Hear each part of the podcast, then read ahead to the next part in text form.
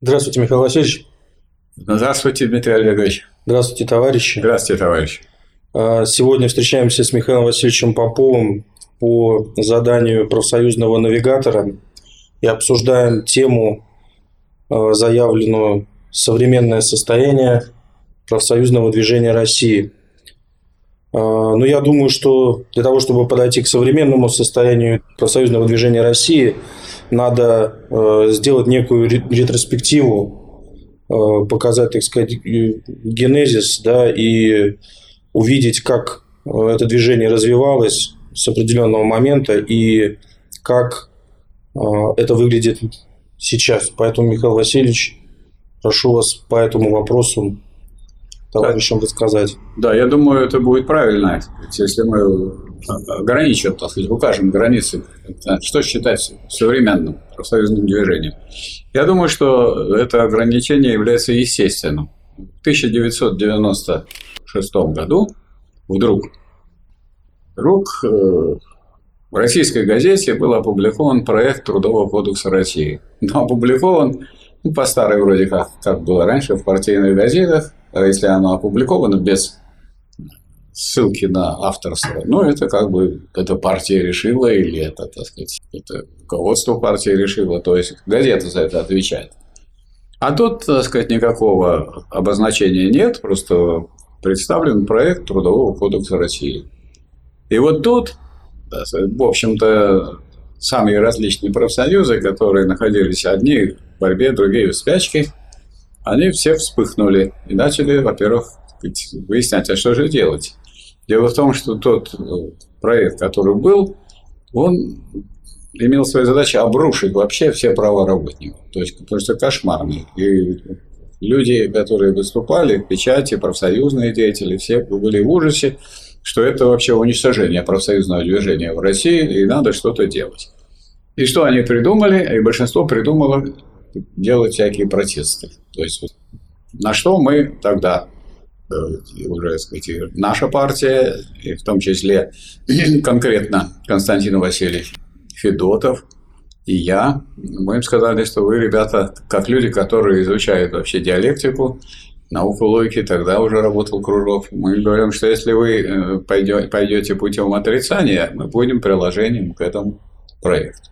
Будет проект, будут люди, которые против, эти люди, которые против, будут в меньшинстве, проект пройдет, и наша сказать, заслуга будет в том, чтобы показать, что демократически прошел проект, и мы как бы участвуем в этом грязном деле, и поэтому, если по, по этой дороге мы пойдем, то это будет полный провал и не просто спад, а падение просто будет э, всего профсоюзного движения России.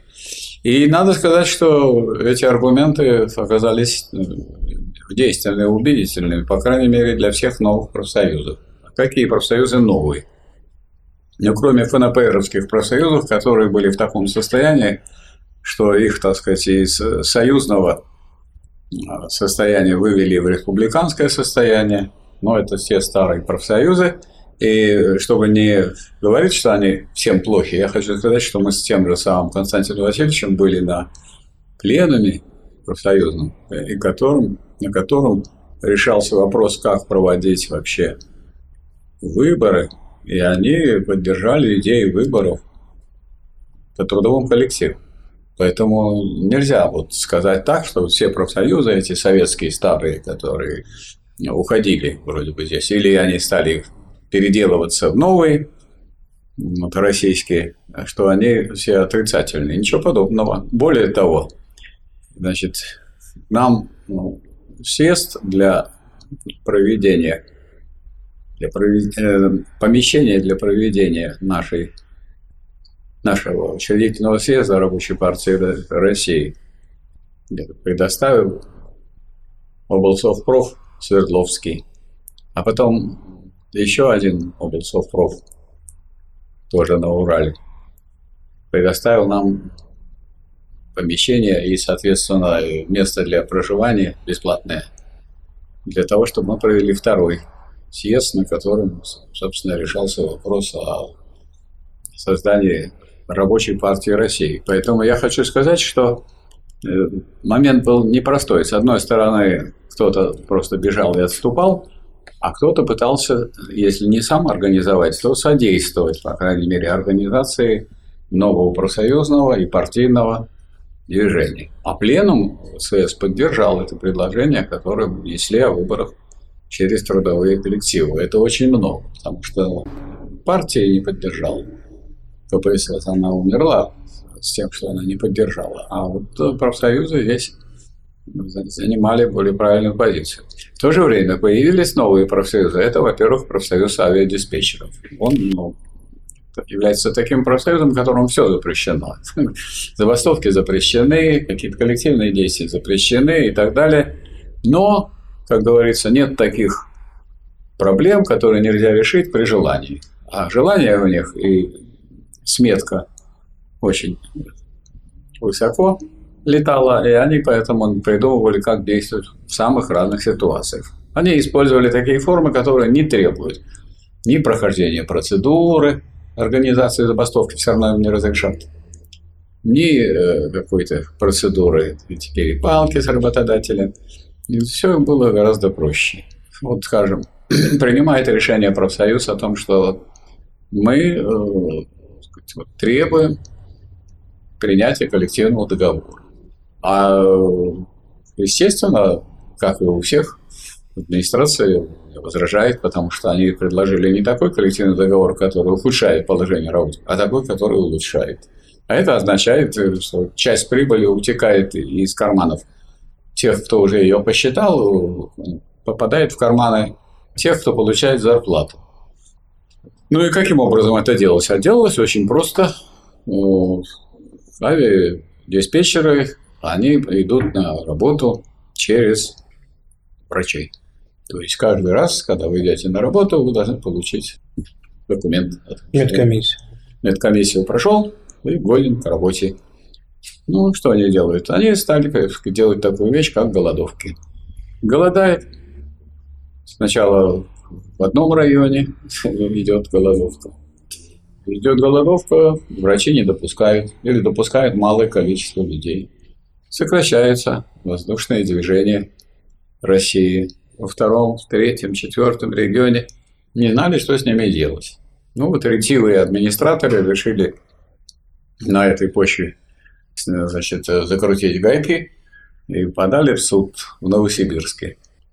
И председатель профсоюза диспетчеров Сергей Анатольевич Ковалев, который сейчас председатель, который сейчас председатель Федерации профсоюзов России, не ФНПР, не независимая, федерация. Я был тогда у него на съезде и приветствовал их от Фонда рабочей академии. Говорю, приятно приветствовать профсоюз, который не является независимым от работников. Вот, он все-таки зависим от работников, а то, что он независим от работодателя, это само собой, это же профсоюз. И вот тогда э, Ковалев прямо на съезде говорит, ну что, вот вы вот этим 20 человекам, которых вы рассматривали как ответчиков, нескольких диспетчеров, вы им запретили голодать. Я вас уверяю, голодать будут другие, не эти, все остальные. А эти товарищи будут переедать. И результат будет тот же самый. Сидят два-три торта и пойдут к врачу перед работой.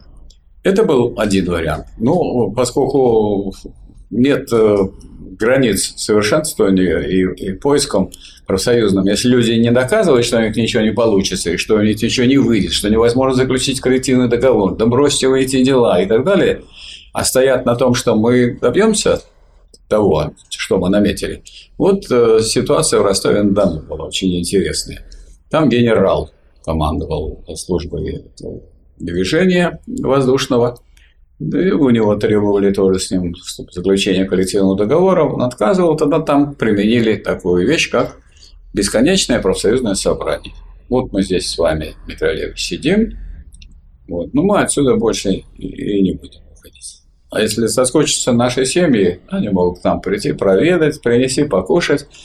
А мы, так сказать, и будем здесь сидеть и завтра, и послезавтра. Но на работу мы пойдем, потому что если у нас вот работа, то это как часы. И поэтому надо диспетчера не из дома, а из зала, который, в котором сидят и пассажиры. А пассажиры сидят, само собой, а летчики вот эти авиадиспетчеры сидят, само собой, а к ним приходят семьи, значит, жена, приходят дети, приносят им еду, они сидят. Короче говоря, не вытерпел этот э, начальник этого движения воздушного. И он э, подал в суд. И суд встал на его сторону и запретил. И запретил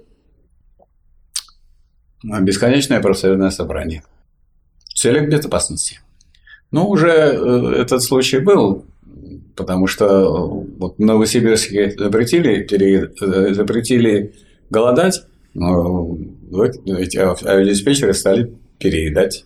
Так что это никого не испугало. И здесь. Хорошо, значит, им запретили с 23 до 8 утра. 23 они все снимают, все идут домой спать. В 8 утра все, не те, которые на работу, а вообще все опять тут сидят. Продолжается профсоюзное собрание. Кто может запретить, согласно закону о профсоюзах, нам решать профсоюзные вопросы ну, все время, кроме сна и кроме работы. А люди отсюда с собрания уходят на работу и куда приходят? Не, не домой, а на работу. А почему? А потому что не решили вопрос. Вот как решил вопрос, так и все. Ну, кончилось это дело тем, что сняли этого генерала. И я как-то вот приезжал в Москву к авиадиспетчерам, смотрю, им выделили хорошее помещение, удобное, просторное, мягкие кресла, уважают их, и все заключили и так далее, потому что вопрос стоял так, либо половина движения закроется, либо вы сделаете, заключите этот договор. У нас была э, такая неполная голодовка авиадиспетчеров, я тоже к ним приходил, около Чернышевской, соцпроф им предоставил помещение, они там после работы туда приходили и пили водичку. Водичку, ну, лимонад, то все, но не ели ничего. А пить пили. Что делать? Пьем. Вот и выпили так. И этим питьем добились того, что они тоже добились заключения коллективного договора. То есть надо понимать, что так просто прибыль забрать у работодателя не получится, и нужно и решимость, и коллективные действия, и сноровку, и смекалку, и так далее. И тогда будет все получаться. Это авиадиспетчеры доказали, как говорится, можно их пощупать, можно их потрогать. Ковалев стал, кроме того, что он является председателем, Сергей Анатольевич Ковалев, Федерального профсоюза авиадиспетчеров России, он создал Федерацию профсоюзов России, которая готова принимать в свои ряды ну, тех, профсо, тех профсо, те профсоюзы, которые ну, не просто вы собрали 5-7 человек, а те, которые ну, так сказать, уже сорганизовались, что-то сделали, показали, что они борются, и тогда они вполне могут быть членами этой самой федерации. Вот. А есть Федерация независимых профсоюзов России, как вы знаете. Там все дело сейчас сводится к тому, чтобы заключать какие-то соглашения, которые предусмотрены Трудовым кодексом, так сказать, между профсоюзами работодателей. Соглашения эти не сильно продвигают улучшение положения работников, но что-то они тоже в этом плане действуют. То время, когда были забастовки, а у нас были такие забастовки, когда у нас все члены даже нашего вот руководство профсоюза на площадь труда выходили и шли прямо на площадь с митингом. Это ведь эти времена прошли, со стороны ФНПР тишина, гладь, вот там наоборот, вы зайдете к нам в дворец труда, а что там характерно? Что там туалет с музыкой вы зайдете, там музыка играет так хорошо. И легко туда обращаться, потому что там никто никого, собственно, все мило встречают, а никто туда не ходит, потому что ничего не делают, особенно для ну, такого серьезного. Сказать, что совсем ничего не делают, это было бы, конечно, неправильное обвинение с моей стороны. Что-то делают. Но это люди вот, там же как, на чем построены ФНПРовские профсоюзы. Люди собирают зарплаты, э, взносы зарплаты, причем как собирать? Если бы они собирали, сдавали в руки и марки ставили или отмечали, это значит, работодатель не знал бы, кто в профсоюзе, кто не в профсоюзе. Вот я присутствовал, когда Константин Васильевич Федотову, докеру, который возглавлял э, соответствующий отдел консалтинга правовой, просто пришел прокурор и говорит, Дайте мне список членов профсоюза. Сидит Федотов говорит, не дам. Тут просто сидеть, как это вы не дадите? Ну, так не дам. А почему? Потому что я им не обязан давать. Не обязан давать. Вы же прокуратура, прокуратура. А что написано в законе?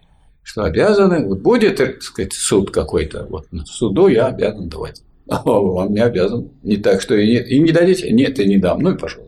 И все. И ничего никаких. И последствий никаких. Какие могут быть последствия? Не по закону. Поэтому люди, которые хотят этого удобства, не как раньше, так сказать, клеили марочки или просто отмечали ну, в билете. Куда вы торопитесь сообщить, что вы член профсоюза? Вы же прекрасно понимаете, что вы организовываетесь профсоюз для чего? Для борьбы. Вы что, хотите, вас 5, 7, 12 человек, 20, вы хотите объявить, что мы идем на «вы». Вы идете на «вы», а у него 3000 человек, и у него одних представителей администрации целая толпа. И вы хотите такую вещь сделать.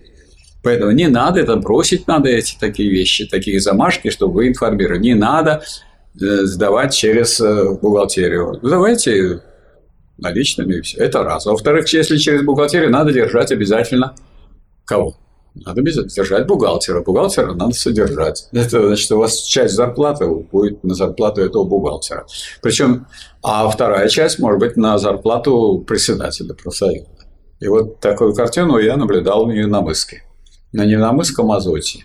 Там э, закончилась, была мощная организация, там ей помогал наш товарищ, который там является ректором Невиномысского института экономики, управления и права ну, вот, Сер... Э, Мазур Олег Анатольевич. А, все кончилось тем, что как кончились деньги в профсоюзе, закончилась профсоюзная организация. И все разошлись. А была мощная профсоюзная организация, довольно боевая, входила э, в профсоюз защиты труда, который возглавлял депутат Шейн и так далее. Вот. И был еще один профсоюз, соцпроф, который очень сильно отличался, так сказать, по своей политической ориентации. Там у него была такая газета, на газете «Владимирский тяжеловоз», «Рабочая сила» называлась. Ну, в общем, они рассматривали себя как рабочую силу, и, соответственно, с ними обращались как с рабочей силой. Поэтому никаких особенных заслуг, так сказать, у него в этом смысле не было побед, но участвовал соцпроф э, вот в общей борьбе за новый профсоюзный за новый проект Трудового кодекса, который разработал Фонд рабочей академии. А разработали мы по той простой причине, что если бы мы не разработали этот проект, то мы бы были отрицательной величиной. А отрицательной величиной, если вы будете на политической дороге, вас все будут топтать или, так сказать, бить ногами. Вот. А с нами это не получилось, получилось наоборот. Мы разработали проект, причем задачу мы поставили с Федотовым такую. Э, по каждому пункту сделать какое-то улучшение. Не ухудшение, как в том, которое безымянное публиковали, а улучшение по каждому пункту, какое только было. И все туда вписали. И после того, как мы это все вписали, и мы это первыми опубликовали. Так получилось, что первый из проектов, вот можно сказать, что первый был опубликован проект анонимный. Но это анонимку уже нельзя рассматривать. Мы только объявили, что она анонимка, и тогда никто не стал с ним считаться. А Ельцин тогда, так сказать, решал вопрос о новом сроке, так сказать, его избрания на пост президента. И он боялся, что этот не очень проголосует здорово, если он определит свою позицию по трудовому проекту трудового хода. Это же это все трудящееся население страны, взрослые люди. Поэтому они решили в это дело не лезть, сделали правительственный проект. Правительственный проект с нашим проектом не конкурировал. Он гораздо меньше получал по опросам, меньше голосов. Тогда еще сделал 8 э, проект, проект 8 профсоюзный сделали, это ФНПРовский, тоже с нами не конкурировал. Тогда еще сделали проект Московской городской думы, тоже не конкурировал. И еще сделали проект э, яблочный, Яблоко. А Яблоко, наверное, знаете вы эту партию, которая по, по имени Явлинского, Болдыря и Лупина.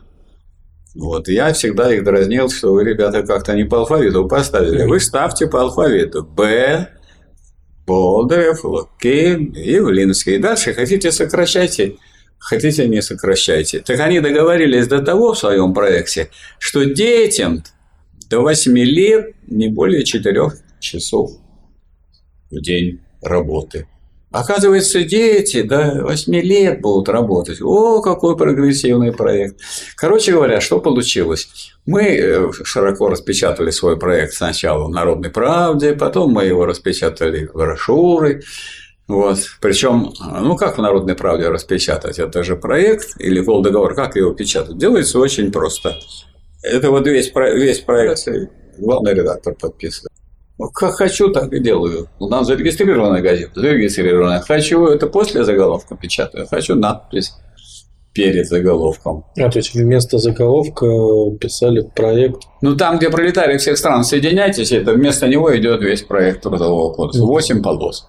А потом а потом, пожалуйста. У нас она есть где-то здесь. Да, да, да, да. Так что мы, мы вообще очень широко использовали демократию и против демократии никогда не выступали. Если она есть, так это хорошо. Но она буржуазная, но это не значит, что нельзя, так сказать, при известном старании, умении и наступательности использовать эти моменты. Короче говоря, эти все профсоюзы вместо той отрицательной пози... новые профсоюзы. Вместо той отрицательной позиции, которая была бы, что мы против вот правительства нового. Вы против правительства, правительство избрано, оно, так сказать, оно назначено, Дума и так далее, и вы вообще против демократии. А тут было наоборот. Вот есть проект, мы за него выступаем, и сказать, кто против, ну и выступайте против. Если вы против, вы против прогресса, вы против улучшения положения работников и так далее. То есть мы создали такую вот политически правильную обстановку. И кто соединился? Профсоюзы решили соединяться только к борьбе. Это какие-то авиадиспетчеров, докеров, теперь локомотивных бригад, железнодорожников. Поэтому, когда надо было гудками, так сказать, 10 минут что-то сделать, отметить и так далее – то все участвовали. Дальше, ну там, правда, эти локомотивные бригады железнодорожников – это один машинист и его помощник. Вот весь коллектив. Поэтому там слабость коллективной работы. Курочкин его возглавлял. И профсоюз защиты труда, которого возглавлял депутат Шейн. А депутат Шейн был у меня э, в Институте повышения квалификации преподавателя общественных наук дипломником по Э, так сказать, по трудовому кодексу. Он по трудовому кодексу подал как диплом. И Федотов подал как диплом. Они получили хорошие, отличные оценки. Вот, так что э, а в этот момент как раз решили у нас отбирать от нашего института, входящего в университет, отбирать э, и передавать на юридический факультет дипломников наших. И Шейна передали на юридический факультет, поэтому он получил свою четверку не, на, не у нас, не в Институте повышения квалификации СПБГУ, а на юридическом факультете СПБГУ. Совсем хорошо. Поэтому потом мы решили, что надо пойти дальше. И создали временную профсоюзную партию. Российскую партию труда, РПТ. А как ее создали? Шейн председатель. Теперь, значит, руководители профсоюзов, заместители, значит, Ковалев, заместитель председателя, теперь значит, Курочкин заместитель председателя, значит, э, наш профсоюз докеров, председатель тоже заместитель председателя. Меня там избрали секретарем. Золотов Александр Владимирович входил в совет. Ну, у нас, правда, есть рабочая партия России, но это же вот эта политическая партия, которую мы зарегистрировали, это настоящая партия, в том смысле, что она юридически зарегистрирована. А наша рабочая партия России, она и сейчас на правах общественного объединения. Вы к нам придете и спросите, а вы зарегистрированы? А зачем нам регистрировать? У нас общественное объединение. Вы сделайте общественное объединение, напишите «Зеленое солнце» и работайте. Вот, а мы, а вот любим мы рабочий класс и работаем в пользу рабочего класса. Или друзья газеты «Народная правда». Мы друзья газеты «Народная правда», да. Это тоже. И такое общество есть, общество друзей газеты «Народная правда».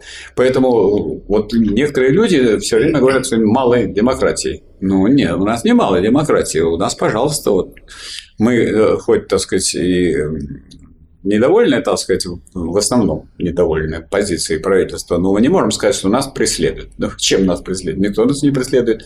Другое дело, что когда мы в «Народной правде» написали «Подаем путь Ельцина», когда он стрелял по, по парламенту, то есть перешел на фашизм, и э, раздавить гадину, нас на 40 дней остановили. Приостановили. Ну, нас приостановили, а мы на 41 день пошли опять. Вот и все. Так что вот газета «Народная правда» существует в этом плане с 91 года, и она и публиковала этот самый проект. И, и, и скажем, проект, э, проект договора докеров. Первый контейнерный терминал захотел э, опубликовать договор, у нас договор, пожалуйста, ну, мы, они оплатили, это большие затраты. И вот в виде, так сказать, надписи над заголовком был коллективный договор. Потом заголовок, а потом подпись главного редактора. Все, хорошо. Вот, то есть я хочу сказать, что, во-первых, профсоюзы поддержали эту идею, наши еще старые профсоюзы о выборах через трудовые коллективы, поэтому не надо их вот просто клеймить. И в-третьих, я сказал, что само ФНПР не представило проекта своего. Ну, там 8 человек представило, подписались, но и они вообще собрали, когда мы съезд всех рабочих профсоюзов в Москве, они прислали своего секретаря Серегина и говорят, что, а он говорит, мы, конечно, не будем выдвигать свой проект, но мы будем давать замечания. Никакие замечания не дали, но так сложилось, э, сложились события, что вот, вот эти множество всяких проектов Трудового кодекса, они как бы отпали, ну, в каком смысле отпали? Они не конкурентные оказались, а конкурентные оказались два проекта. А это, во-первых, проект э, Трудового кодекса, который мы подготовили, который назывался проектом Фонда рабочей академии. Депутата Шейна, депутат Шейн его внес. А перед ним был Авалиани, а перед ним еще были депутаты. Он в трех так сказать, составах Думы. А, в трех составах Думы это все двигалось. И двигалось так, что пришлось создать комиссию, такую правительственную, в главе со, с депутатом Слизкой. И эта комиссия подергала из разных проектов все хорошее, в том числе действительно хорошее, и в том числе из нашего проекта, в том числе и то, что надо 23 февраля сделать выходной день. Это мы предлагали, больше никто. И э, в итоге они получили больше голосов. Но мы тоже очень много получали голосов, и в день, когда решался вопрос в Думе, докеры приехали и устроили там митинг прямо на площади перед гостиницей Москва и перед Думой. Там теперь поставили домики, через которые надо пройти, чтобы получить пропуска, билеты. Там теперь попробуй, сделай митинг. А там было раньше свободно и хорошо. Вот теперь так это было сделано. Причем Жириновский пролезал, так сказать, через эту самую, через этот митинг. Ну, его спрашивают, а вы за какой проект? Он не за наш. Ну, его какая-то э, бабушка палкой стукнула по голове, он воздержался при голосовании. А один представитель Единой России проголосовал за наш проект. Мы получили 189 голосов. 189, а надо было где-то 225 для победы. Но на победу рассчитывать, конечно, трудно. Но вот благодаря тому, что мы вот этот вопрос поставили не как против, как, а как положительный, как положительный проект, мы, во-первых, что этим самым сделали? Мы подвинули, так сказать, этот проект очень сильно, проект Сливский содержал много из того, что они вынуждены были у нас взять для того, чтобы не пропасть. Это во-первых. А во-вторых, мы как поставили вопрос? Вот теперь берите этот проект, и все это, то, что вы не получили в виде Думского закона, вставляйте в коллективный договор. Кто вам мешает это делать проекты? Вставляйте и стали вставлять.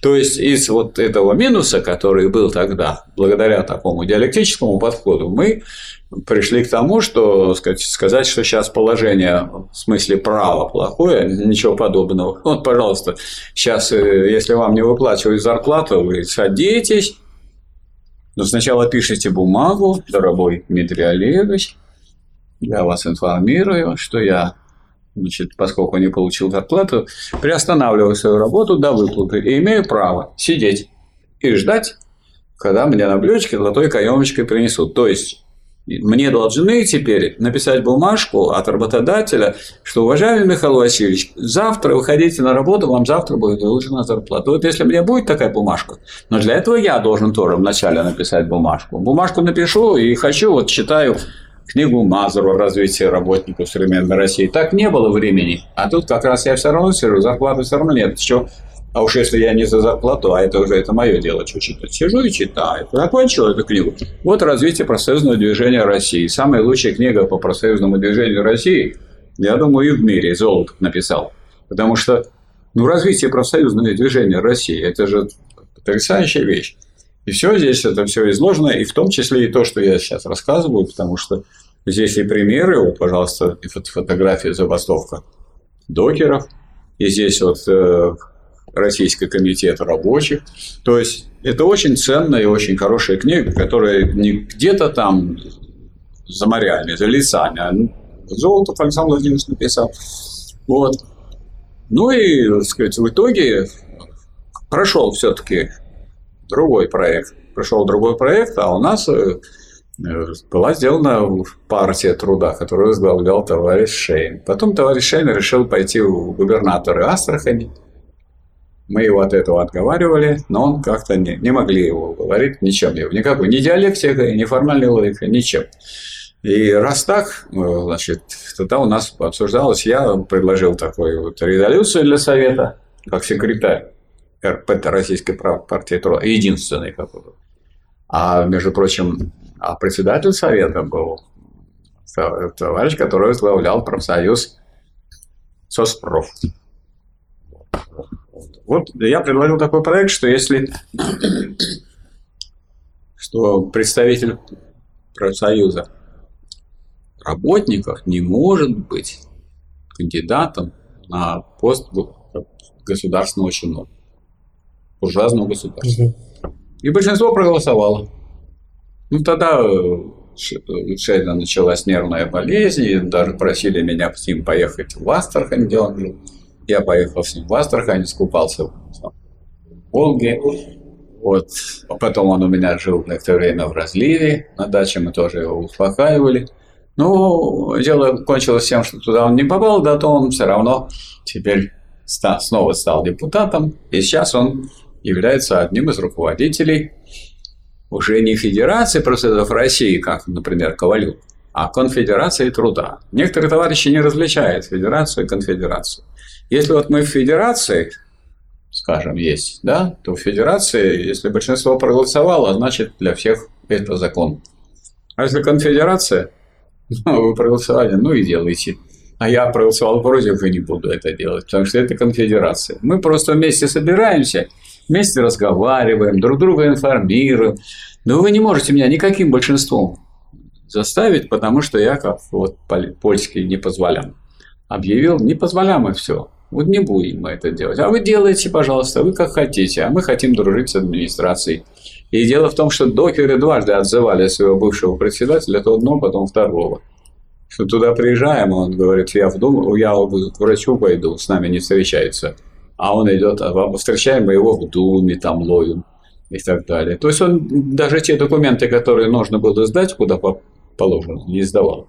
То есть предательство вот в этой среде платных профсоюзных работников широко распространено. И тот же самый Моисеенко, который активно участвовал вот в этой деятельности по проведению Трудового кодекса, председатель РПД, потом вдруг подал иск, оказывается, он деньги получал, себе в зарплату вставлял, так сказать, как бы увеличенные деньги, потому что у него такая трудная работа, не такая, как у докеров, которые в трюме, а он сидел тут вот рядом. Бумажечки перекладывал. Бумажки перекладывал и у компьютера сидел. Что он, так сказать, умножал на коэффициент, который больше, чем у докеров. И все, суббота и воскресенье, потому что голова болит и субботу и воскресенье, он думает о профсоюзной работе. Круглосуточно. Вы сейчас вот думаете о профсоюзной работе, о своей работе, ну, надо платить деньги и так далее.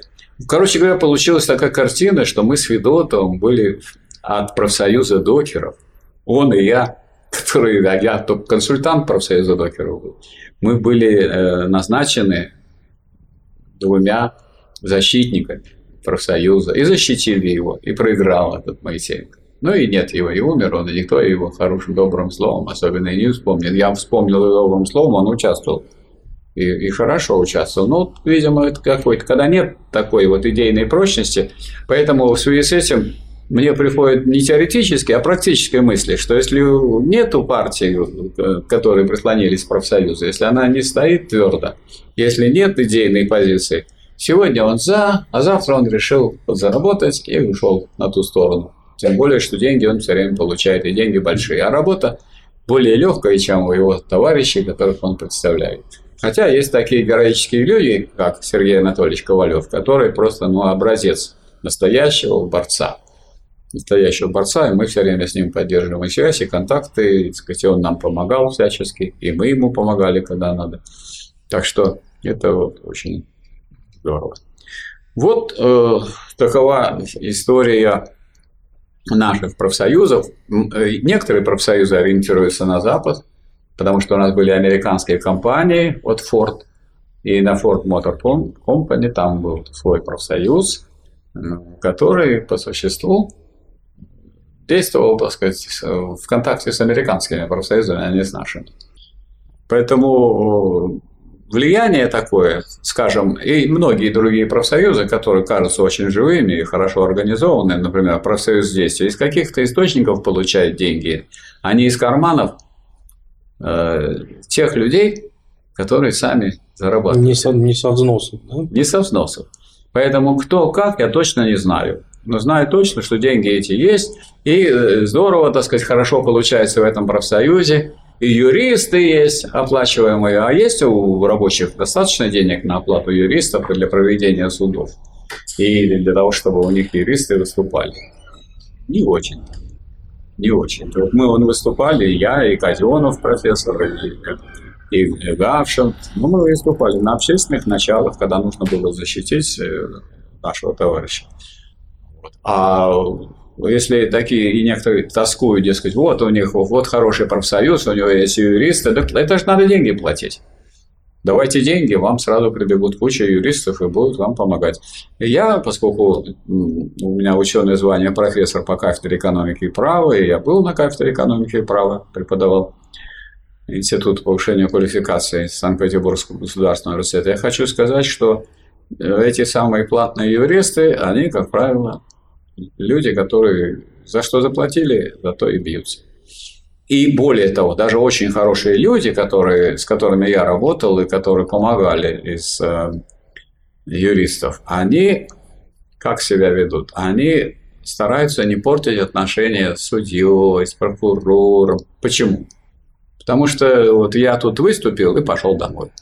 А это их работа. Они с этого поля получают с этого поля зерно свое. Поэтому денежки они получают. Поэтому с ними говоришь, так, вот вы э, сегодня встанете и скажете, что у нас нету третьего лица прокуратуры Санкт-Петербурга, когда мы судились по народной правде. Он говорит, да, да, мы встанем. Но я знаю, что ни они не встанут и не будут. Судья говорит, вот третье лицо. Я встаю и говорю, нет у нас третьего лица. Третье лицо, нет такого решения, что будет третье лицо. Тогда так вот улыбается судья, говорит, а это уже северо-западный округ федеральный. Говорит, ну извините, это ошибка. А через неделю приходим и опять собираю этих юристов. И то же самое, говорю, вы встанете и скажете, я говорю, да, встанем, скажем. Но я-то знаю, что они не встанут и не скажут. Они не стали скажут, я опять судья говорит, у нас третье лицо, я встаю и говорю, у нас нет третьего лица, потому что нет такого решения и никто и не подавал. Это ошибка, улыбается судья, и больше они это не вывешивали. Рассказывал мне мой товарищ, бывший главный редактор, передо мной и основатель газеты «Народная правда», доктор экономических наук Долгов. Он рассказывал так, что его, его, его, тоже там пытались, так сказать, куда-то запутать, сказать, какие-то дела уголовные. Мне приходилось быть у него защитником. Вот. Но не без этого. Газета – это такое дело. Газету, это тем, кто раздает газету, это еще не, не так страшно. А вот его однажды э, в клетку, так сказать, заключили прокуратура. А я, а я показал свое удостоверение, что я профессор по карте экономики и права. Пошел к судье городского суда, председателю. Говорю, а что это у вас профессоров вы сажаете в тюрьму? Как это вы сажаете? Да, вот так вот сидит профессор долгов. Как это могло случиться? Да так говорю. Сказать, ему никакой повестки не, при, не прислали, что он должен явиться. А потом обвинили в том, что он не явился, и тогда его раз и в клетку. Он говорит, да выпустим его из клетки, выпустим. И был еще случай, когда значит, его уголовной ответственности хотели привлечь. И он 10 дней посидел в тюрьме, поэтому я, когда с ним общаюсь, говорю, что ты, конечно, настоящий революционер. Я-то все вот больше разговоры. И никто меня никуда так и не посадил. Сколько я уже чего только не наговорил. Но я очень аккуратно, конечно, выступаю. Да тоже аккуратно выступаешь, что тебя посадили. Так у него была очень хорошая защитница, толковая, юрист. Потом ему звонит, говорит, а там же, если у меня есть юрист, то могут прийти люди и этому юристу предложить в два раза больше, чем я даю. Как вы считаете, нормально для капитализма? Абсолютно нормально. Нормально. Если человек больше три раза дает. И почему тогда она должна за меня цепляться, когда она лучше выступит против и получит свои деньги. Она же за деньги работает. Это я не за деньги работаю. Я, так сказать, юридическими вопросами занимаюсь только на общественных началах. Никаких денег. У меня потому что деньги я получаю за пропаганду марксизма. Так сложилось. Тут ничего, у меня никто ничего не отнимает, никто меня не преследует. Пусть не рассказывает, что у нас очень все плохо в России, что у нас нет демократии. Есть демократия. Вот всю жизнь я только преподаю, только марксизм. И вот Степан Степанович на всякий случай записывает записывал. И был другой товарищ, который записывал. У меня все лекции, которые я читал в университете, записаны на тот случай, что если скажут, да вот такое вы сказали там про президента или про премьера или еще что-то такое, скажу, не надо, давайте берем сейчас и почему. А поскольку мы еще и выкладываем их, и, во-первых, очень много выложено, во-вторых, они все знают, что этот номер не пройдет. Ну так вот, возвращаясь к этой юристке, она говорит, я завтра уже не приду. Говорит, ты не придешь, потому что ты, уже, ты же у меня этот, э, адвокат. Нет, говорит, я к вам не приду. И все ушла. А почему? Ну, потому что ей предложили другие деньги, другие люди. Поэтому вот эти все надежды на этих самых адвокатов, что юристы, что вас спасут представители буржуазии, надо их бросить, товарищи рабочие. Очень вас прошу. Не знаю, чем, может, вы, я тут и не прав, а вы, наверное, правы. Вы думаете, наверное, что если вы именно наймете какого-то адвоката, ну, вы со своими деньгами, ну, много вы дадите. Подумайте сами. Вы же из-за чего так сказать, всю эту бучу подняли, что вам мало платят. Если вам мало платят, значит, вы много-то не можете дать. Так что отсюда-то вывод какой? Э, вот я вроде много, так сказать, рассказал вокруг, но из этого вывод один, что вы должны сами опираться на собственный коллектив, на собственных товарищей и действовать грамотно. А действовать грамотно это означает закон не нарушать. Вот, по закону действовать. Потому что, вот, например, по закону я сказал, что вот зарплату, когда вам не платят, вот по закону можно делать вот так. Теперь, если по закону написано, что вот э, в 130 статье, что э, государство гарантирует обеспечение повышения уровня заработной платы, реального содержания уровня зарплаты, требовать и можете на законном основании. Другое дело, что ответственности никакой за это выполнение статьи нет. Но ваши требования это законные. А раз требования законные, вы можете спокойно его включать э, в свой проект коллективного договора и ставить там цифру там 2% плюс к росту инфляции или 3%. Если инфляция там 3%, вы 5 пишете рост зарплаты. Если она 5, 7. Если 7, 15. Это ваше дело, сколько вы напишите в проекте. Короче говоря, надо организовываться снизу вообще. Все, вся победа, так сказать, и вообще у всех богатырей всегда было что? Чему надо? К земле прислоняться. А если вас оторвали от земли, и все, и пропали, как известно. Это, так сказать, известно и в разных сказаниях древнегреческих и других. Поэтому не надо отрываться от земли. Значит, надо надо, во-первых, изучать Трудовой кодекс Российской Федерации, он дорого нам стоил, и в нем много хорошего. Я убеждаю, я убеждаюсь каждодневно, его не знают, не читают. Или возьмут читать книжку вот какую-то вот такую о правах там и обязанностях. А это кто-то написали юристы, которые на этом получили большие деньги. А это ничего не значит, что они наговорили. Их совета ничего не значит. А важно, что, что является в законе. А закон тоненький. Тоненький закон прочитали и действуйте по закону. А что написано в законе по поводу коллективного договора? В коллективном договоре не может содержаться то, что э, ниже, хуже, чем в законе. Поэтому, если там какие-то условия хуже, чем в законе, это не может быть. Одно исключается. А лучше, пожалуйста. Поэтому творите что хотите, туда вписываете и, и действуйте. А как вы можете бороться? Если кто-то скажет, что у нас не дают, ну, а диспетчерам вообще ничего не давали. Ничего не давали. Потом потащили их в Новосибирский в суд и говорят, что мы вам запретим голодать. Выступает товарищ Ковалев на суде и говорит, ну что, вы запретите голодать. Ну, они будут переедать. Я хочу сказать, вот они сидят три торта и пойдут на работу. И результат будет тот же самый. Или встречает он однажды меня в метро аэропорта, я ему книжку привез с материалами Российского комитета рабочих. Он говорит, Михаил Васильевич, у нас сегодня спартакиада. Я говорю, что это он вдруг такой заинтересовался спартакиадой? Профсоюзный, сказать, работник такой выдающийся. Вы не понимаете. Чего я не понимаю? Ну, чего вы не понимаете? Это потому что весь профсоюз бежит, потом идет врачам, потому что ему на работу надо через врачей, только если врач допускает. А у него давление, то все, пятое, десятое. И раз, и 60% или 70% только допускаются. Врачи не допускают. Они рвутся. Нет, я пойду. Нет, не пойдете. Нет, я пойду. Что я за вас отвечать должна? Я же Уголовная ответственность у меня будет, если я вас допущу, я вас не допущу. И у нас так строго эти делают медики. Поэтому ты еще раз говоришь о том, что все люди делятся на таких людей, которые борются и придумывают, как лучше бороться коллективно, и объясняют, почему они этого не сделали. Поэтому хотите бороться коллективно, читайте Трудовой кодекс, обязательно прочитайте и раз, и два. Я несколько раз читал. И должен сказать, что еще бы было полезно прочитать. Тем более, что там многие вещи можно делать. То есть то, что, вот, скажем, э, трудно сделать в виде а, прямой забастовки, долго готовить ее. Ну и то, что долго, это неплохо. Вам не надо торопиться, вам надо, пока вы готовите, вы работаете с коллективом.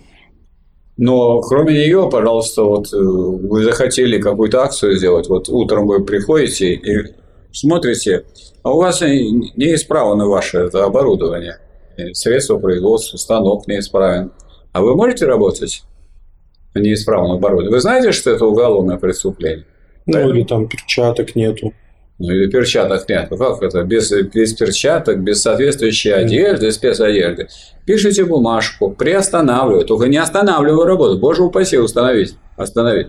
Приостанавливаю. Видите разницу?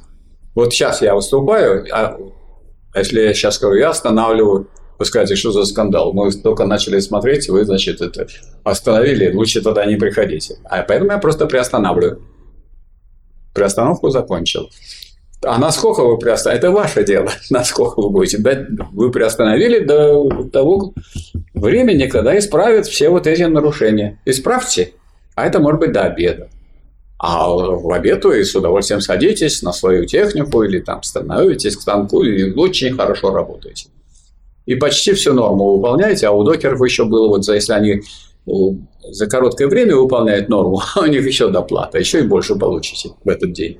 Вот такая картина. Или, скажем, техника безопасности. Ну как, если у вас вот нет этого, этого, этого, такие нарушения? Вы читали документы по технике безопасности на вашем рабочем месте? Я не на вашем рабочем месте, у меня техники безопасности нет. Ну что, я, что со мной сделается, если я вот, вот у меня рот открыл и закрыл, и рабочее место убрано? Поэтому нет у меня такой проблемы. Нужно я споткнусь, когда, наверное, с трибуны буду выходить. А у вас техника безопасности и, и кислота, и и масло, и бензин, и, так сказать, всякого рода щелочи, ничего только нету. И кругом у меня у отца он придавило голову к, к а рольганг зажало между рольгангом и, и бетонной стеной. И он э, в 50 лет и умер. А я его пережил уже он, значит, мне на 28 лет. Так что это разные вещи и разные работы. Но у вас работа-то в основном у рабочих какая? Не такая, как у нашего брата, который, так сказать, вот языком работает. Поэтому как вы начали работать, а у вас там вы не знаете правил. Сидите, читайте. Вы нашли, сидите и ждете, когда они выполнят. А вы, чего вы не работаете? Жду, когда вот выполнят это все нормы. Как вот выполнят, сразу будут погонять. Почему так медленно выполняете? Давайте, давайте скорее, надо работать, а вы тут все тут и технику еще не подготовили, то все. Если вы будете все это знать, то, как вы понимаете, все будет очень хорошо. Михаил Васильевич, вот э, говорим о современном состоянии профсоюзного движения России. Понятно, что взяли период, начиная с момента борьбы за новый трудовой... И он, этот период, не закончился. Кодекс у нас пока остается этот, но уже некоторые товарищи из КПРФ сказали, что у них есть свой проект. Хочу сделать комплимент КПРФ. Когда компли... Э, началось голосование в Думе по нашему проекту и по другим, КПРФ, поскольку у нее никакого не было, она встала перед выбором или за правительственный проект, или за проект Фонда рабочей академии. Она проголосовала за проект Фонда рабочей академии. Поэтому очень может быть, что какие-то могут быть и хорошие предложения. Но я очень сомневаюсь.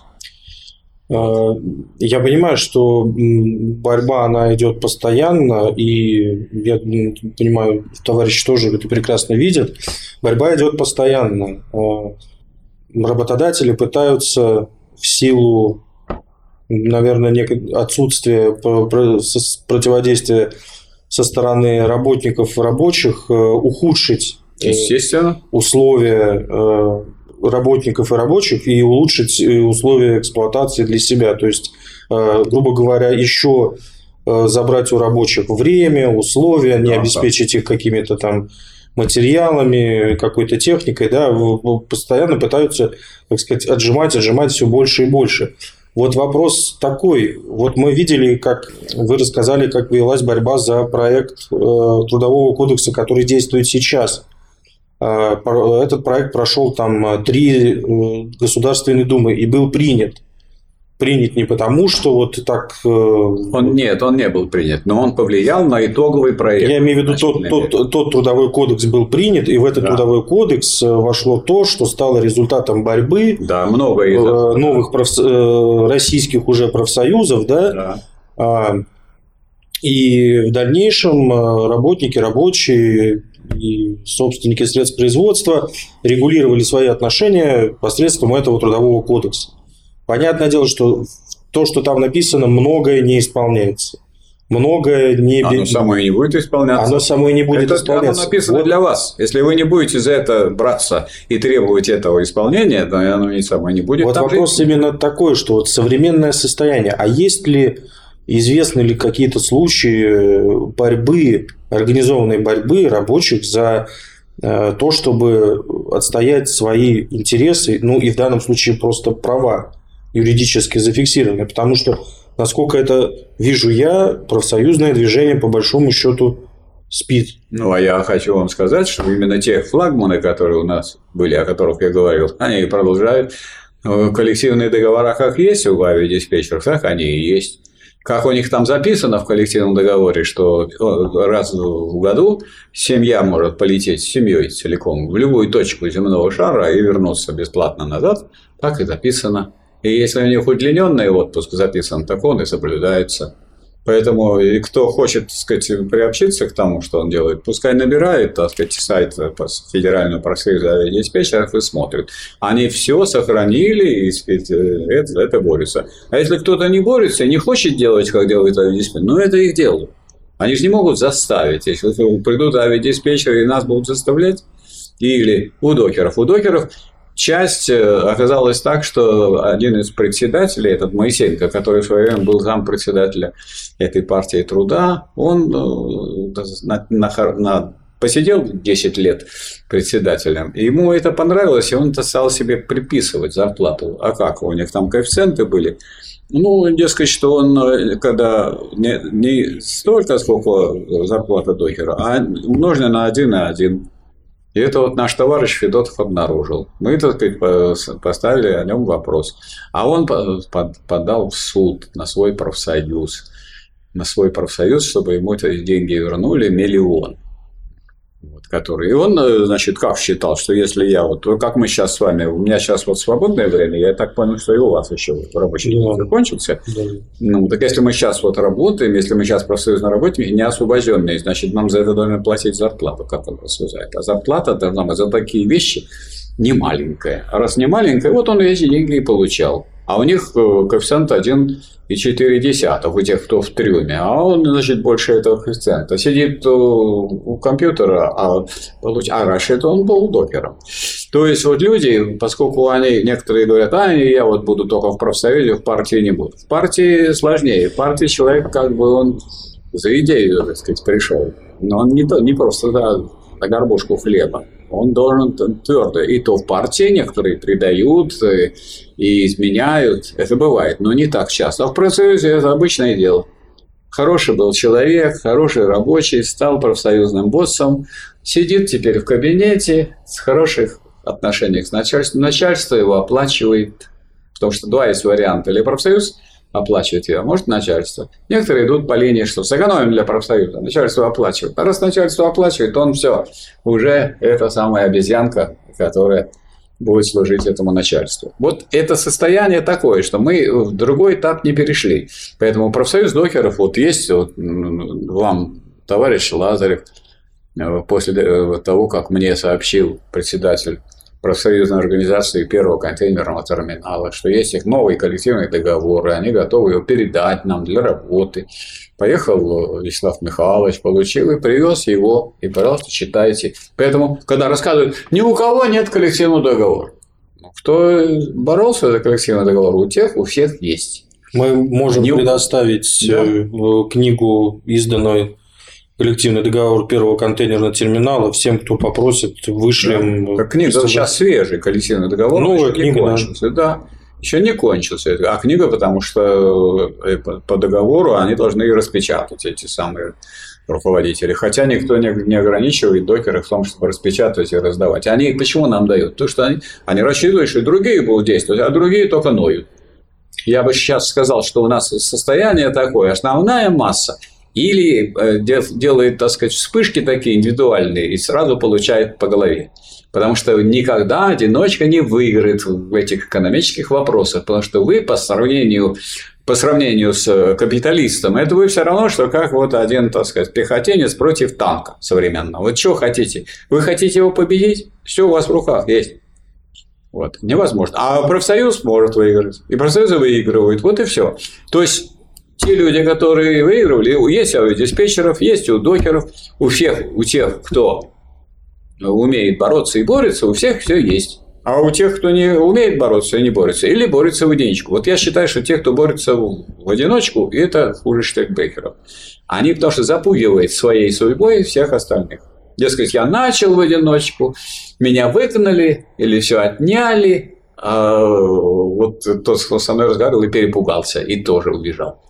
А как э, вы думаете, вот, а как происходит, ну, возможен ли этот переход и как он осуществляется, когда профсоюз, люди, которые состоят в профсоюзе, осознают то, что им действительно надо побороться, и начинают это делать, потому что все, что мы видим, там, да, ФНПРовские профсоюзы, там же очень много работников, которые относятся к профсоюзу как ну, вот как к обычному, как выдают открытки там. И а давайте возьмем международный опыт. А есть вот э, лейбор, лейбористская партия, это что такое в Англии? Это какая партия? Лейборы рабочие.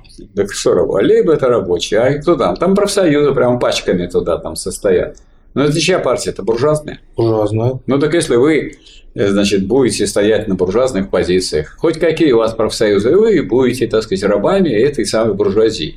Поэтому, если кто думает, что вот вы обойдетесь одними профсоюзами и профсоюзами решите вопрос, не решите, потому что профсоюз – это, так сказать, вот необходимое звено. Без профсоюза вы коллективный договор не заключите, даже если у вас партия есть и партийная организация на заводе. Не заключите. А если у вас нет партийной организации, и нету даже нескольких человек, которые, так сказать, э, готовы не просто, так сказать, на сегодняшний вечер быть на позициях рабочего класса, а еще и, и завтра, и послезавтра. Вот если у вас таких нету, а это члены партии, потому что члены партии идут в партию не на 5 э, лет, а не на 3 года, а на всю жизнь. А если они оттуда выходят, то их, или скорее их выгоняют оттуда, если они предают или продают интересы рабочего класса. Поэтому Этап сейчас такой. Вы, у нас было 18,6 миллиона коммунистов, когда был Советский Союз. Ну, же, что так, что так много было? Это слишком много, это не надо было. Они не были, очень многие не настоящие коммунисты. Ну, а вы думаете, что без партии можно, вот в современном мире без партии можно выиграть? Ну, это просто детский сад. Просто детский сад. Я согласен. Поэтому пока не будет партийных организаций, успеха большого не будет. Я сейчас рассказывал о таких организациях. Например, в порту было три докера. Три докера члена партии. Да. И когда отмечали 15-летие профсоюза докеров, они приходили чокнуться. Мы, говорит, антикоммунисты, но хотим за вас выпить, потому что они видели, что самыми хорошими борцами за заключение коллективного договора были члены партии. Константин Васильевич Федотов, Евгений Петрович Тимофеев. И товарищ Рысев. И товарищ Юрий, Да. не помню, Юрий, Юрий Рысев. Петрович. Юрий Петрович Рысев. да. Да. Юрий Вот трое, три человека были. И были еще товарищи, члены партии, которые помогали. А это все работники редакции «Народной правды». А я официальный консультант, я сейчас официальный консультант э, первого профсоюзной организации докеров первого контейнерного терминала. Поэтому у меня информация из первых рук. Но вот если мы говорим о Федеральном профсоюзе авиадиспетчеров, э, там есть партийное влияние, это понятно, но... Нет там партийного влияния. Партийное влияние у нас есть только такое, что мы в большой дружбе, и я, и профессор Золотов с председателем. А членов партии нету ни одного. Но, тем не менее, у них хорошие коллективные договоры, они добиваются своих требований. Да, но это большая редкость. Большая редкость. Да, то есть, Но, видимо, у них то условия то, чтобы, такие, то что- есть то, чтобы условия у них самые тяжелые, чем Я имею в виду, что сфера, в которой они работают, вот авиаперелеты позволяет им очень серьезно диктовать свои условия. Но позволяет их очень крутить в бараний рук. Потому сколько раз они с ними судились, Да. а они делали голодовки. То есть они, и в том числе вот была здесь в Ленинграде, диспетчеры делали сухая голодовка. Только воду пили, вот приходили они там, соцпроф имел помещение недалеко от Чернышевской, я там присутствовал, с ними беседовал, а они, вот, так сказать, попьют, посидят, и, так сказать, и все, и никакой еды. То есть люди, ну все, ну они на этом настроены, они коллективно действуют, коллективно, а не то, что один, значит, будет выступать, а другой это время жевать, и еще приходит и говорит, а у вас все равно ничего не получится. Дмитрий Олегович, что вы делаете? Ничего у вас не выйдет. И, и весь жар души направляет на то, чтобы доказать, что у вас ничего не будет. Вот я думаю, что э, поэтому если э, думать о том, чтобы превратить, так сказать, вспышки такие отдельные, вот так что вспышка такая подъема профсоюзного движения с большой угрозой была. Если мы сейчас, так сказать, не наладим это, то есть, чтобы, значит, известная часть людей была, чтобы на каждом заводе были, была партийная организация. Это эти люди, которые э, подрядились служить рабочему классу не ближайшие недели или месяц, или год, потому что больше от члена профсоюза ведь не требуется. Пока я плачу, потом я решил, я, э, Дмитрий Олегович, я это не буду уже в профсоюзе, я пошел. Вот если такое я пошел, если бы у вас, если у вас, так сказать, э, будет так, что командир корабля значит, куда-то взял, спрыгнул с парашюта и оставил ваш самолет, как вы понимаете, судьба тех, кто летит, незавидная. То же самое и с, с машинистами, и поэтому их двое, по крайней мере, есть, потому что один вдруг сдрейфит, а второй, может, останется подвое. Но хотят сократить тоже. Говорят, зачем два? Один уже будет рулить, все. А он уже один, он пал в кому. Поезд сейчас идет навстречу другому поезду. Это все так получается. Ну, то есть- ситуация сейчас непростая. То есть, если вы не создадите, кто должен создать партию? Кто? Партия. Партию создает рабочий класс. Вот рабочему классу, рабочему классу я информирую рабочий класс. Потому что если вы не создадите, у вас будут большие проблемы. А виноваты будете. Вот мы сейчас, как говорится, с Дмитрием Олеговичем, так сказать, себя снимаем ответственность, мы вас предупредили. А вы будете виноваты. Морально. И материально. А материально вы пострадаете, понятно. Вы прекрасно понимаете, что пострадали. Это уже страдают, постоянно страдают. э, Ну, я вот везде выступал, и Золотов выступал везде против этого самого удлинения а, этой работы. сокращения. Люди уже болеют в этом возрасте. Болеют, некоторые умирают. Сейчас половина людей умирает, не дожив до пенсии. Это отличная идея. Пенсия достается государству. А чье государство? Буржуазное. Ну вот я думаю, может быть, придут люди со спецоперацией, которые более решительные, более твердые, не такие пугливые. Ну, совсем уже, так сказать, запуганные люди стали. Чего вы боитесь? Вот показывают люди, те, кто борются, все выигрывают. А те, кто не борются, на- с ними поступают как с лягушками, наступают и все. Наступают, слабых не терпят. Поэтому, а, а, ну, я вас не призываю выступать в одиночку, наоборот. Весь смысл этого моего выступления в том, что выступать надо коллективно действовать. Коллективно. Создайте хоть маленький, но профсоюз. Нет профсоюза, создайте комитет, хотя бы пять человек. Создайте, э, учредите профсоюз. Сразу начинают. А мы хотим его зарегистрировать. Зачем его регистрировать? Зачем его? Не обязательно регистрировать профсоюз. Вы собрались в пятером, вот вам профсоюз. Напишите протокол, что мы собрали, собрали такого-то числа, э, собрание и учредили профсоюз. Какое название хотите, такое и давайте. Будет у вас 60 или 100 человек, или 120. Будете думать, куда войти может быть, э, в Федерацию профсоюзов России. То есть с вами считаться будут. А кто сейчас с вами будет считаться? Не только с вами не, не считается работодатель, с вами профсоюзные объединения крупные, серьезные, тоже не будут считаться. Нам это э, пятерки, тройки, двойки, которые хотят бороться, не нужны. Нам нужны, как ну как в армии нужны полки, соединения, армии. А это что такое? Это вот будут два, двое бежать и говорят, нас побили. Ну, значит, побили, значит, по делу. Значит, не умеете сражаться. Хотя я хочу сказать, что тот, кто умело борется, ничего с ним не сделает. Обычно, так сказать, люди делают глупости, и главное, что они пытаются действовать в одиночку. Ну вот, скажем, что-то, что-то нарушено. Что нужно сделать? Вот нарушено у вас. Что нужно? Вот нарушено, вы напишете, будете жаловаться, сказать, да не было такого. Это все вранье, вы очерняете. Что нужно сделать? Акт надо составить. Умеете акт составить? Чтобы акт составить, надо, чтобы три человека, кроме вас, Подписали. Подписали, что сегодня они никакую позицию не занимают. Ни Иванова, ни Петрова, так, ни Попова, ни э, Дмитрия Олеговича. Они пишут одно. Сегодня такого-то числа мы составили настоящий акт в том, что было то-то, состоялось то-то, то-то и то-то. И все, и подпись. А потом его, так сказать, тот берет товарищ, который заинтересован, в том, чтобы и везде его копию дает, что вот это состоялось такое безобразие. А если он этого не сделает, ему скажет, да ты придумываешь, парень, что ты там выдумываешь, направленно несешь. Надо действовать грамотно. А где учат грамотности? Партии. А как учат грамотности? Потому что в партии, чтобы человек попал, надо, чтобы он взял обязательство пройти обучение в Красном университете. Ты хочешь, не хочешь, тебя профессора будут учить. И профессора это за бесплатно наши учат, члены партии никаких денег не получают, в свое свободное время идут и, сказать, и, и читают эти лекции. И доценты, такие доценты, как, скажем, вот э, Дегтярев, он врач, очень хороший, квалифицированный. Вот. Вы можете попасть к нему к врачу, а можете попасть к нему как председатель оргкомиссии, сопредседатель оргкомиссии Рабочей партии России.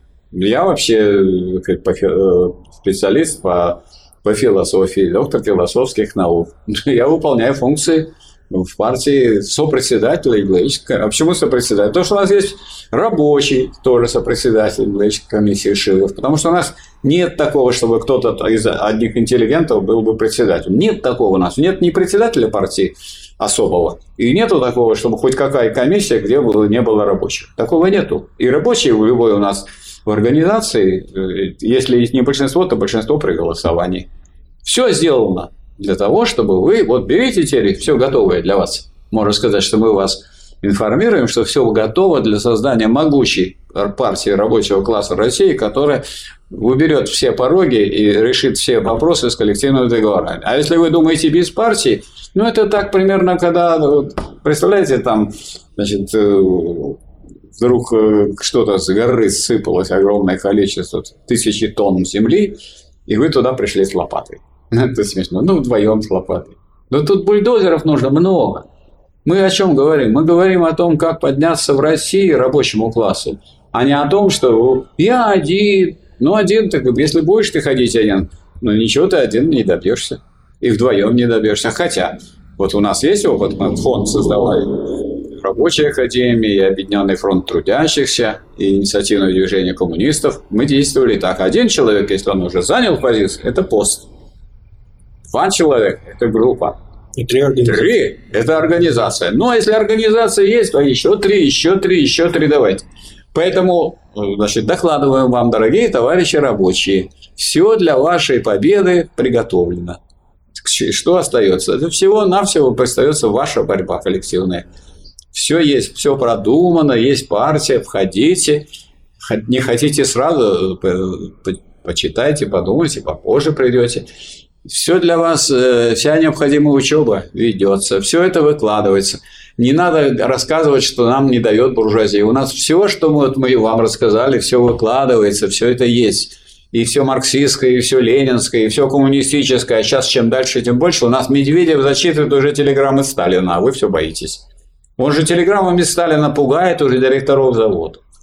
У нас уже отбирают заводы у тех, которые не хотят помогать товарищам рабочим в борьбе. Поэтому очень такая сейчас очень хорошая обстановка. И э, не забывайте, что у нас не просто буржуазная Россия, у нас такая Россия буржуазная, которая после социализма. Это единственное государство в нашем мире, в котором через все, через все буржуазное просвечивает социализм. И это наша историческая опора и основа. И поэтому, если вы эту опору и основу не используете, ну, это ваше личное дело. Заставить мы вас не можем. Вот мы, например, Дмитрий Олеговичем никого не можем заставить, а помочь можем. Можем еще попробовать уговорить. Уговорить тоже можем попробовать. А мы и уговариваем. У нас, надо сказать, что у нас партия расширяется, у нас газеты издаются. Мы в 6-7 часов утра наши товарищи идут – и поскольку наша газета зарегистрирована, ее день рождения 91 год, она зарегистрирована Министерством печати и информации. Вот. И учредителями является, в том числе, эти, издателями является Фонд Рабочей Академии, который зарегистрирован Министерством юстиции Российской Федерации, а я его председатель.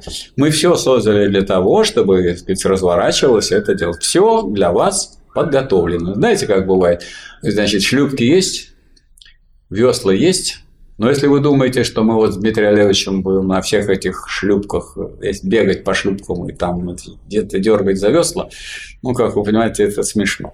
Так не бывает. То есть, если сейчас, то есть народ не поднялся. Народ иногда, так бывало всегда. То спад рабочего движения, то подъем. То спад, то подъем. Читайте вот Ленина, он рассказывает, вот сейчас вот подъем, а сейчас потом спад.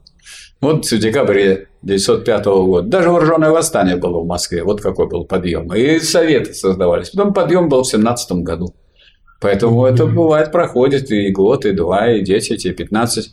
А что э, должны делать члены партии? А члены партии должны думать не о том, какая волна, а о том, чтобы какая ни была волна, выше или ниже, а свое дело надо делать постоянно. Мы постоянно условия работаем, все сохраняем. Постоянно, чтобы люди, которые начнут бороться, имели все для своей работы. У нас есть книги, все напечатано, есть книга о советах, есть книга, э, сказать, э, называется «Классовая борьба», в том расписана и про идеологическую, и политическую, и экономическую. Есть книга о профсоюзах, самая лучшая книга, какая есть о профсоюзах. Вот она, пожалуйста, развитие профсоюзного движения России. Все это есть в библиотеках, все это есть в электронной форме. Вот. Есть книга развитие работников современной России товарища Мазура, который является сейчас ректором Инновационного института экономики, управления и прав, доктор экономических наук. И это все наши товарищи, все есть. Ну, все есть у нас, артиллерия есть, пушки есть, ну, и как вы понимаете, если нет армии, армия, армия сидят, вот мы, так сказать, там государство, оно ведь может просто призвать. Партии не призывают. Можно призвать, мы только можем в смысле призыва призвать словес. А если вы не хотите использовать свой авангард, создать свой авангард, не хотите использовать все, что нужно для победы, ну, тут, э, как вы понимаете, это дело ваше доставить мы не можем. Я просто вам могу доложить, что лично вот у меня положение очень хорошее. Я, я профессор, сейчас, значит, мне пенсию платят, еще за небольшую зарплату в другом месте, где я работаю и так далее. Труд у меня легкий, в отличие от того, как у других, потому что рот закрыл, рабочее место убрано. Нет проблем.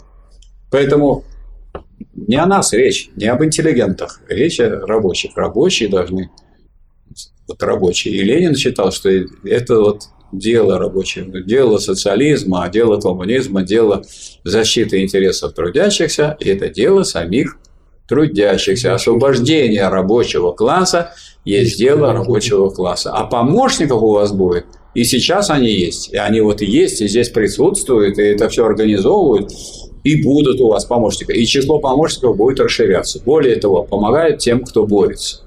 Тем, кто не борется, не помогает. Ну как вот, если не будете вы, кто вам будет помогать? Никто не будет. Отвернуться от вас, эх, вы, так сказать, выйти, какая так сказать, история России, какая история рабочего класса России. И вот, так сказать, вы только одно нытье. Сколько можно ныть, взрослые люди, взрослые здоровые мужики, а вы никак не можете подняться и добиться того, чтобы у вас по закону, как вот написано в 130 статье, э, повышение зарплаты было выше, чем повышение цен. Это, это ведь в законе есть. Это даже есть, такой есть план, указ э, президента о национальных целях развития России. Там это написано.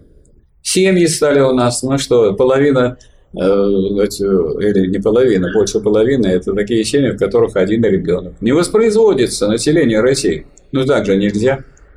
А почему не производится? Потому что денег. Это денег нет, потому что вы слабо боретесь. А кто виноват? Ну, мы виноваты все, и мы тоже виноваты.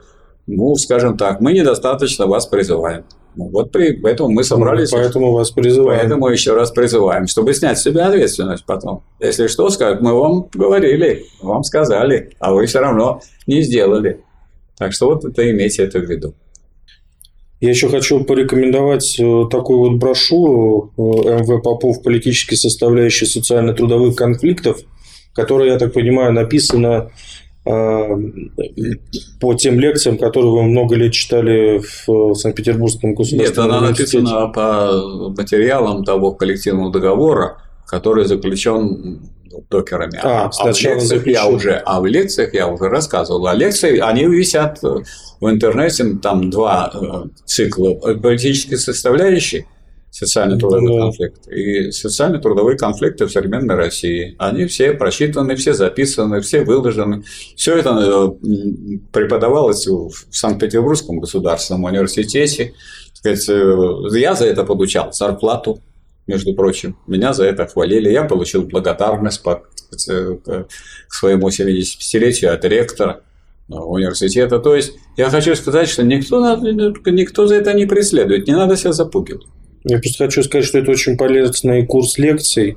А, смотрится очень легко и очень доходчиво объяснена современная ситуация в рабочем движении в России вообще, и в частности разобранные политические составляющие социально-трудовых конфликтов. А вот эта вот брошюра, она, так сказать, э, кратко отражает все то, что в этих лекциях есть и что входит в содержание э, коллектив, современных коллективных трудовых договоров. Если эта брошюра тоже кому-то нужна, мы можем ее тоже предоставить. Главное, главное, наш, главное, чтобы был настрой. Вот, э, наверное, вы знаете такую песню «Не кочегары, мы не плотники». не плотники. Вот автор слов Владимир Котов. Я его лично знал, был у него дома. И он, у него лозунг был такой «Эх, порубиться бы в сласть за нашу родную советскую власть». Вот он, вот настрой, который должен быть. Вот настрой, который был у этого человека. Поэтому вот это нытье, которое, так сказать, все за этим нытьем залито, нам не дают, нам не платят, так а что вам платить? Вам и не будет никто платить. Все то, что слабым не подают, слабым только даже... Поменьше бы еще На паре, еще меньше будут, еще отрубать будут. А как вы думали?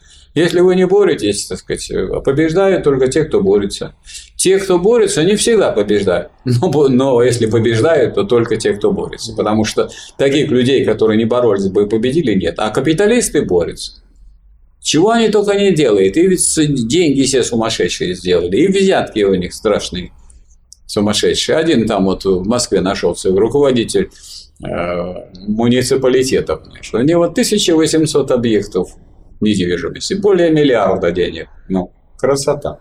Сейчас такое время, когда можно их э, немножко порастрясти, тех, которые имеют миллиарды, потому что сейчас ну, время и у государства тяжелое, оно, вот сказать, тяжелую задачу решает, поэтому такие жулики и прочие враги не нужны. Поэтому, а тот, кто не, не развивает производство, враг. А, а кто не развивает производство? А кто, кто рабочим не, не позволяет ему улучшить свое положение, тоже враг. А как вы? Враг. А как он? Враг. Какой враг? России. Ну, Россия без рабочего класса, это же не Россия. Какая это Россия? Что это? Одни, одни будут эти чиновники да профессора? Это что, Россия? Это не Россия. Россия – это народ. А в народ надо ходить. Ну, входить могут в этот народ интеллигенты. А все-таки народ-то это, это не интеллигенты, это рабочие крестьяне. В данном случае крестьян уже нет, все рабочие. Только сельскохозяйственные. Рабочий класс. Вот рабочий класс, как вы говорили, поднимется мускулистая рука рабочего класса. Так она поднимется или не поднимется?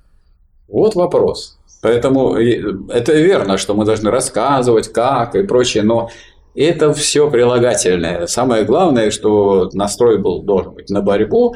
Будете бороться, научитесь, научитесь и будете других учить. Приглашаем всех в Красный университет Фонда Рабочей Академии Ленинградского интернет-телевидения. Кстати, вот Красный университет э, значит, заканчивает вот эту работу э, в мае этого года, а уже летом, летом в июле-августе будет запись на новый поток Красного университета. И там вы снова встретитесь с товарищами, которые это все знают, это преподают, которые вам ответят на ваши вопросы, и где вы будете чувствовать себя как дома. Ну, как дома, в каком смысле? Как дома, в том смысле, что вы, хоть и у нас и страна, и буржуазная, но вы можете найти такое место, где будете чувствовать себя как при социализме, потому что о вас заботятся, о вас думают, и никто с вас денег не берет. Спасибо, Михаил Васильевич. Вам спасибо за внимание. Спасибо, товарищ. Спасибо, товарищ.